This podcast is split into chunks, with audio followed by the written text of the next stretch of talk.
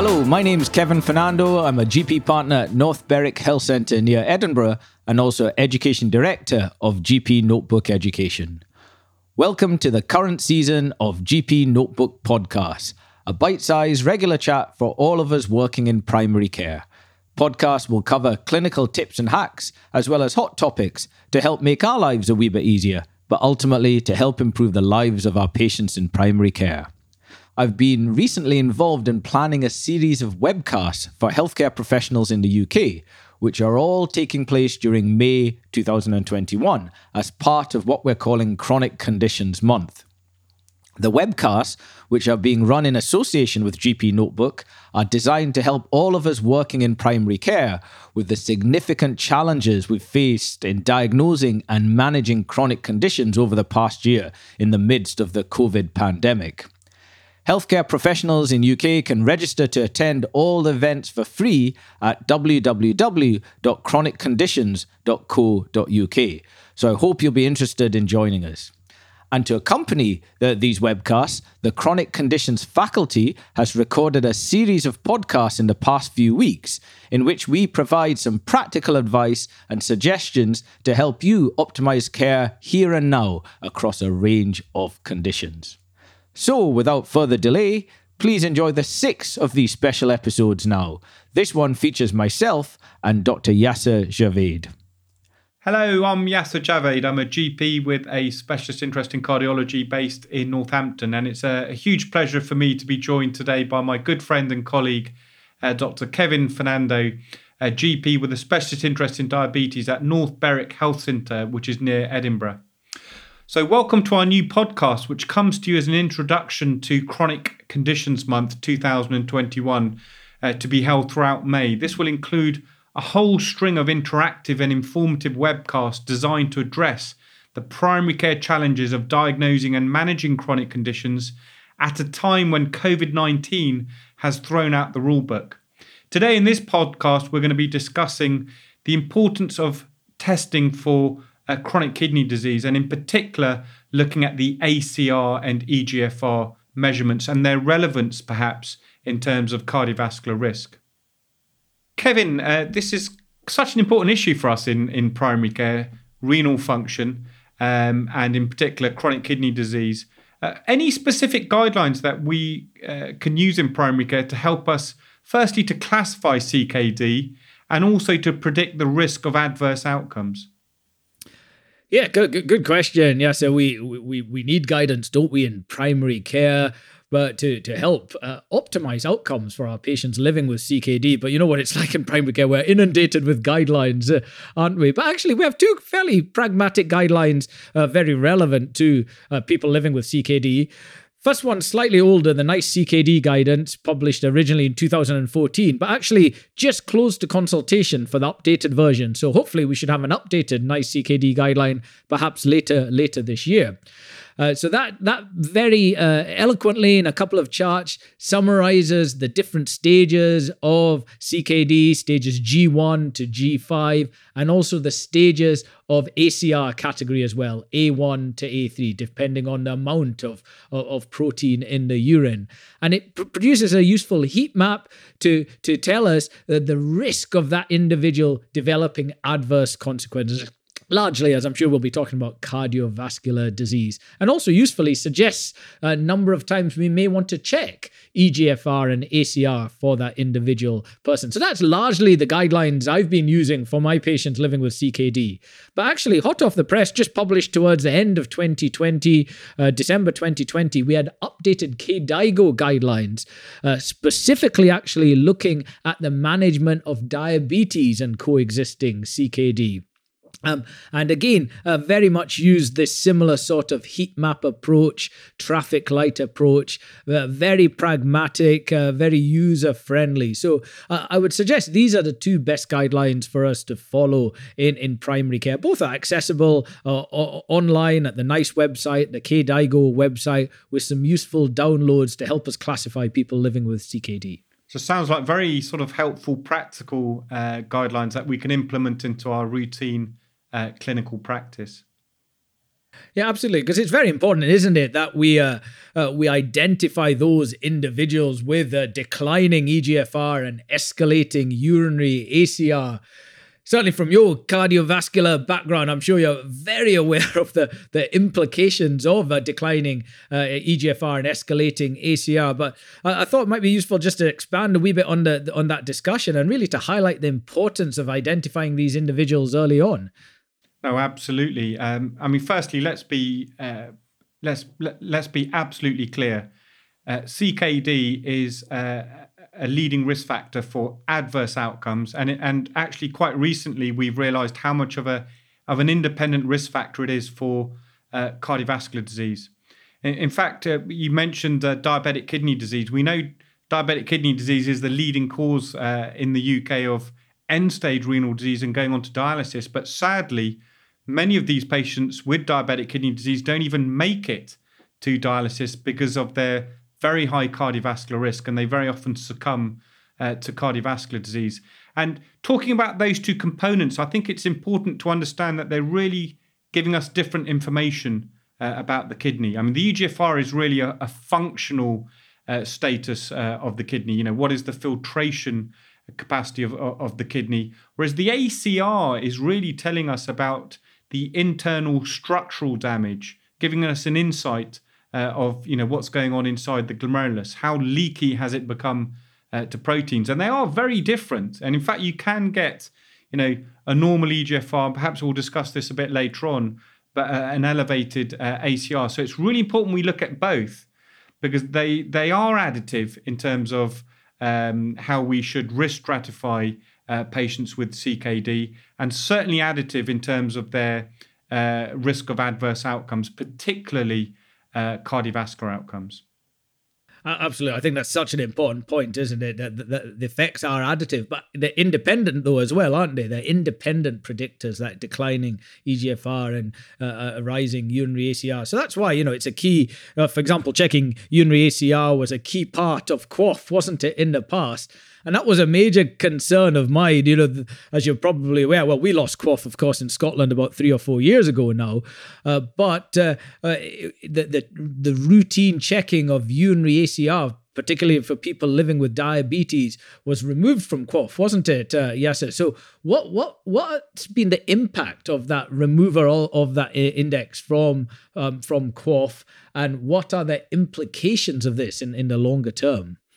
Well, sadly, but uh, not unsurprisingly, it has uh, led to a, a, significant reduction in ACR uh, testing, certainly in England, uh, looking at, at the data. I mean, clearly there's a lot of uh, variation, but overall the rates are significantly reduced, um, which is a shame, really, because, um, you know, for people living with diabetes in particular, I mean, often that's the first thing that gets elevated in the trajectory of diabetic kidney disease. Early on in diabetes, uh, when it starts to damage the kidney, you get hyperfiltration, which actually increases the leakiness of the uh, kidney to protein. And, and just missing out on that ACR at that stage will mean that when you know we're not going to be proactive at identifying and therefore addressing uh, that decline, that inevitable decline in in renal function. Uh, and it's it is a shame because there's so many more strategies that I'm sure we're going to talk about a bit later on that we can adopt to really try and uh, reduce that decline. But clearly, if you're not identifying it at its earliest stage, that initial trigger is that raised ACR often. Um, and I think we are missing out on that in many patients. And of course, this has been magnified in the you know current climate that we're living in, where where many of our reviews uh, are now being done virtually. I mean, what's your experience, uh, Kevin, in Scotland? Something similar? Uh, uh, uh absolutely. As I said, we lost QOF a number of years ago. So after that happened, there was, again, inevitably, there was a drop in, in urinary uh, ACR checking. And then, as you said, sadly, with the pandemic, this has been wor- worsened again. So uh, I know it's something that we do need to, to maintain as a clinical priority for people, people living with diabetes, but also people say living with hypertension as well, because of course, hypertensive uh, hypertension is is a, a, common cause of CKD as well, isn't it? So it, this this is something we do definitely need to to maintain as a clinical priority. So, Kevin, um, you mentioned those fantastic guidelines that we have. What do they tell us about how often we should be checking EGFR and urinary ACR in someone with established chronic kidney disease?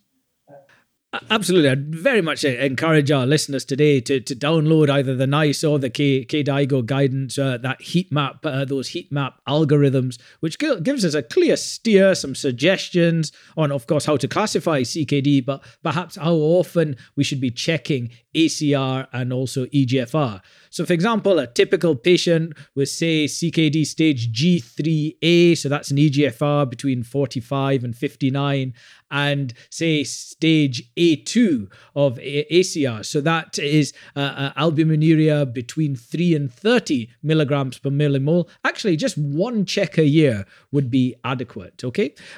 Of course, we need to individualize these uh, recommendations.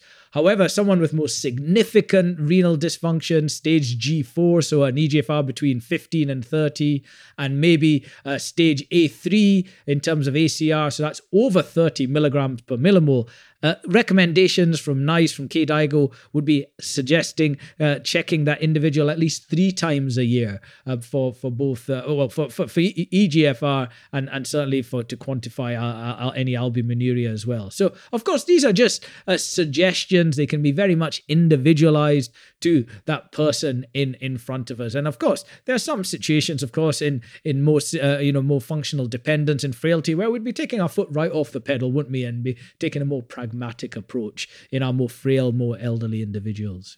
I think they're really helpful because probably in, in some instances they're going to hopefully guide us not to check the uh, renal function too frequently.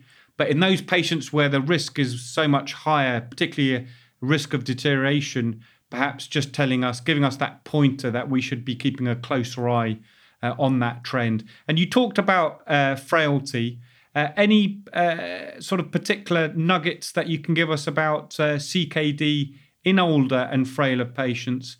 Uh, does the ev- I mean the evidence does suggest that the majority of older people with CKD do not progress to end stage renal disease. So what what what does that tell us about how we should be managing uh, I, I, think this is a very interesting uh, issue and very much consistent with our realistic med- medicine agenda in Scotland and you know, relative, re- relevant to wherever we work in the UK.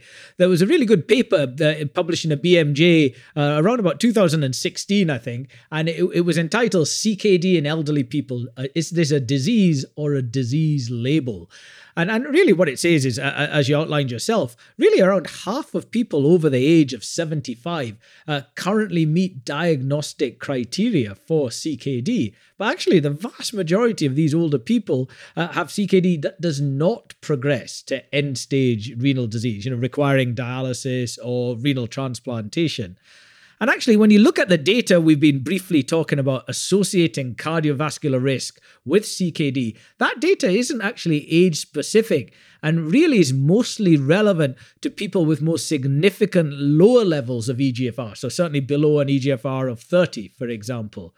So, actually, very interestingly, the authors of that paper argue that CKD stage G3A is perhaps not significant in older people and maybe uh, we should lo- uh, we should lower the threshold to an EGFR of 45 from an EGFR of 60 um, to diagnose CKD stage G3A. So I thought it was very pragmatic, very holistic, and as you said yourself, to try and avoid over treatment, over medicalization of CKD, which is actually part of the aging process, isn't it? Yes. So really, what I always um, uh, discuss with my colleagues, probably a more useful question to ask ourselves uh, in terms of how um, uh, aggressively, if you like, we want to manage that CKD. Is that person in front of us likely to require renal replacement therapy within their lifetime? And of course, if the answer is yes, it is someone we're going to be phoning a friend, isn't it? Referring to renal uh, or uh, maybe starting some of these newer therapies we'll be talking about just shortly. But clearly, if you sadly feel that person in front of you is unlikely to require either dialysis or transplantation or not fit enough to do that, of course, we can take our foot off the pedal and take a more pragmatic approach. So I thought it was a really interesting paper and very relevant with our, our aging population uh, to, to try and uh, not over medicalize CKD. Yeah. Yeah, well, thanks, Kevin. I mean, clearly we're we're practicing in a much older and frailer population than than we used to. So perhaps, um, I guess what you're trying to say there is maybe even accept sort of milder degrees of renal dysfunction as part of the normal aging process. Absolutely, um, yeah. and not to over medicalize. So I just wanted to talk a wee bit uh, about EGFR itself. Uh, yeah, so that's a, a common common abnormal blood test we find, isn't it, in our DocMan inboxes. Uh, so I wanted to talk uh, about perhaps some of the pitfalls and cautions when interpreting uh, abnormal or even normal EGFR values, because as the name suggests, it's an estimated glomerular filtration rate, isn't it? Uh, so error is possible. Do, do, you want to maybe expand a wee bit on that, Yassir? Oh, absolutely. I think the, the key is that it is only an estimation. I mean, it's a pretty crude uh, estimate of uh, renal function. Um, I think for me, the trend is probably more important than the absolute number. And that, uh, that's where I see the great role of EGFR. It's really good at looking at the trend in renal function in an individual patient. But for absolute uh, estimation of, of, of, renal function, for instance, for certain drugs that are really uh, reliant on uh, you know renal pharmacokinetics, then uh, certainly in cardiology, we very much use uh, the Cockcroft Gault uh, creatinine clearance, which is still an estimation, but it does factor in uh, things like the weight. And certainly for me, weight should be factored in because, I mean, if you've got an elderly, frail patient with low muscle mass, your EGFR is going to be fairly inaccurate uh, as, a, as an absolute measurement of renal function. You're going to be overestimating the renal function. So for drugs like the DOACs, for instance, it's now standard practice uh, to use uh, Cockcroft Gault creatinine clearance uh, calculations for the dosing. I'm, I'm not sure what your experience is on that in terms of dose, uh, dosing drugs uh, used in diabetes, Kevin. I mean, in, in cardiology, we very much move towards that. No, I completely uh, agree with you. For our high risk medications, we should be using uh, creatinine clearance. Uh, EGFR is really di- uh, uh, EGFR was really to be used only for the diagnosis and staging of CKD, but yeah, ideally for ideally for dosing of all drugs, actually we should be using creatinine clearance. But we've got to be pragmatic as well, don't we, in primary care? Uh, but absolutely, high risk drugs, the DOACs, as you mentioned, things like lithium as well, certain high risk antibiotics like gentamicin, etc. So I, I absolutely I, I agree with you.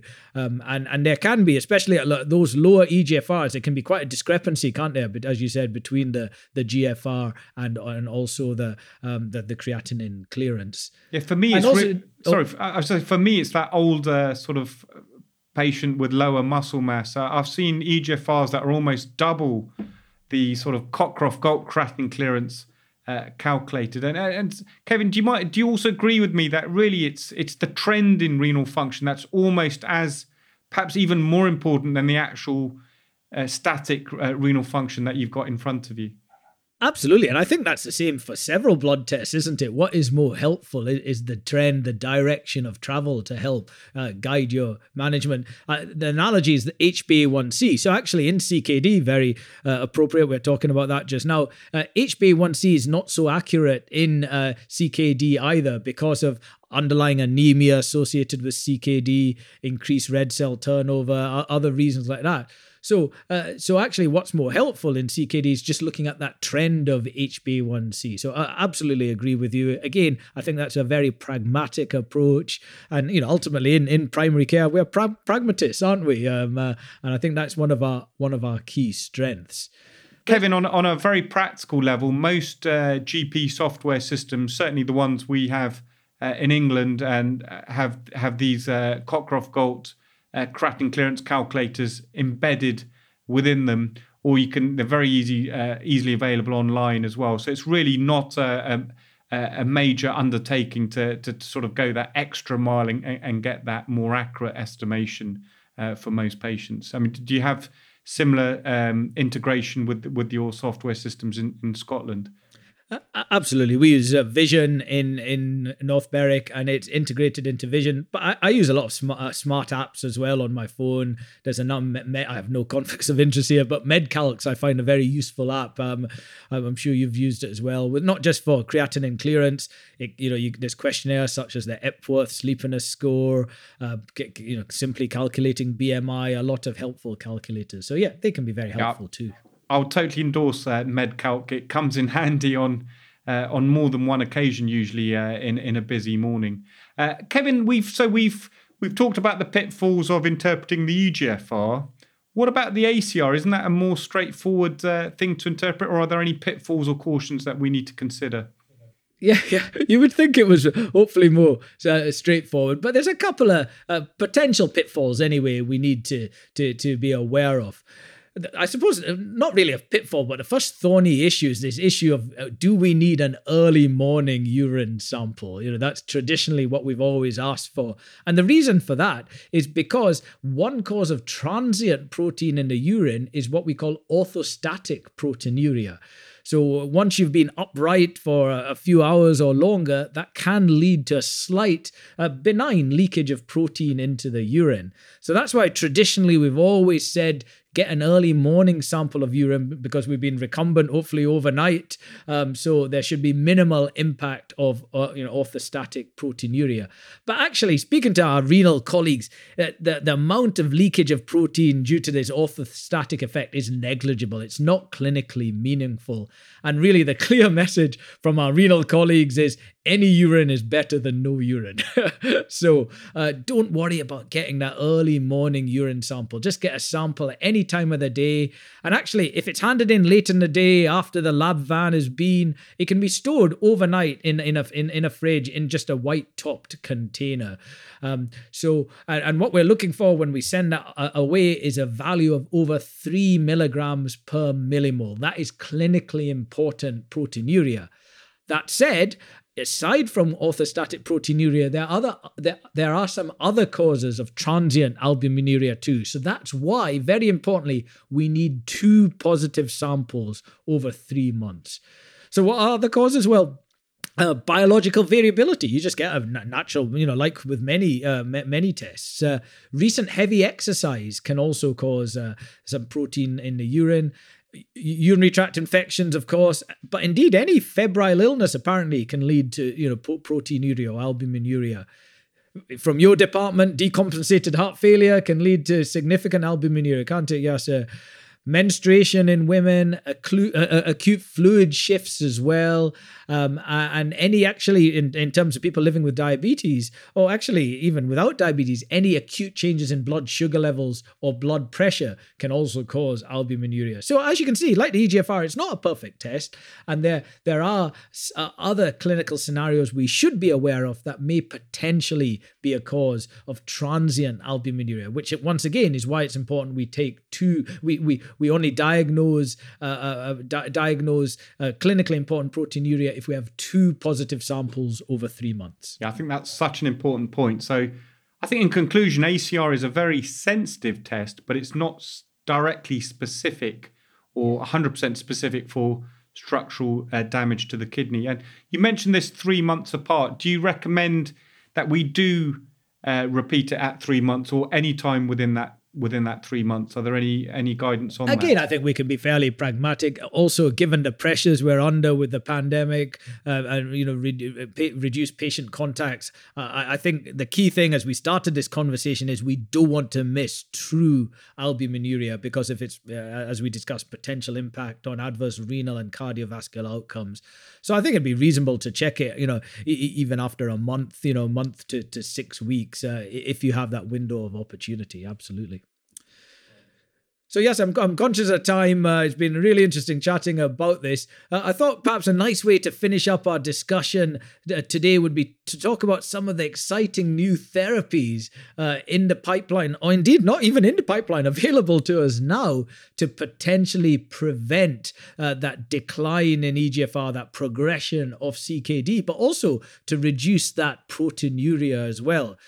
So for, for decades, our renal colleagues, we in primary care, are, are well versed at using ACE inhibitors or, and ARBs, aren't, aren't we? If we see that clinically significant proteinuria over three milligrams per millimole, we would offer, wouldn't we, an, uh, an ACE inhibitor or an ARB if not tolerated.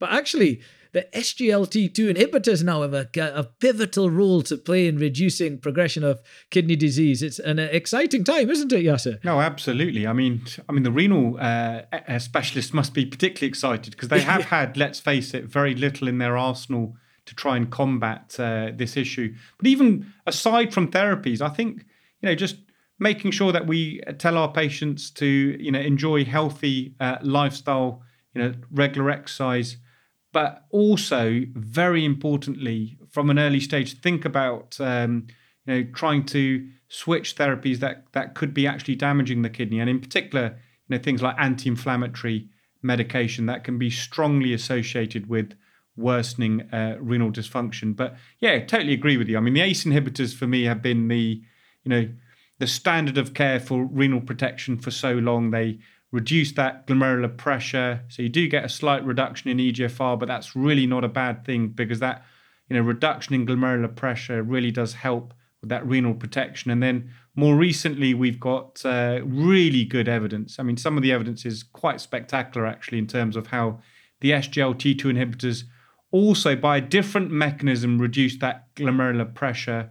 Again, just accept a slight reduction in EGFR. In fact, you don't even need to check the renal function after you've started an SGLT2 inhibitor, but they're showing incremental benefit on top of ACE inhibitors in terms of uh, renal protection uh, in patients with diabetes. And uh, m- more recently, we've now we're now getting evidence even in patients uh, without diabetes. So for me, very exciting, and we're hoping that um, one or more of these will be uh, licensed uh, for that specific use, uh, even in patients without diabetes uh, in the future. So, very exciting. And I guess we've just got to watch that space.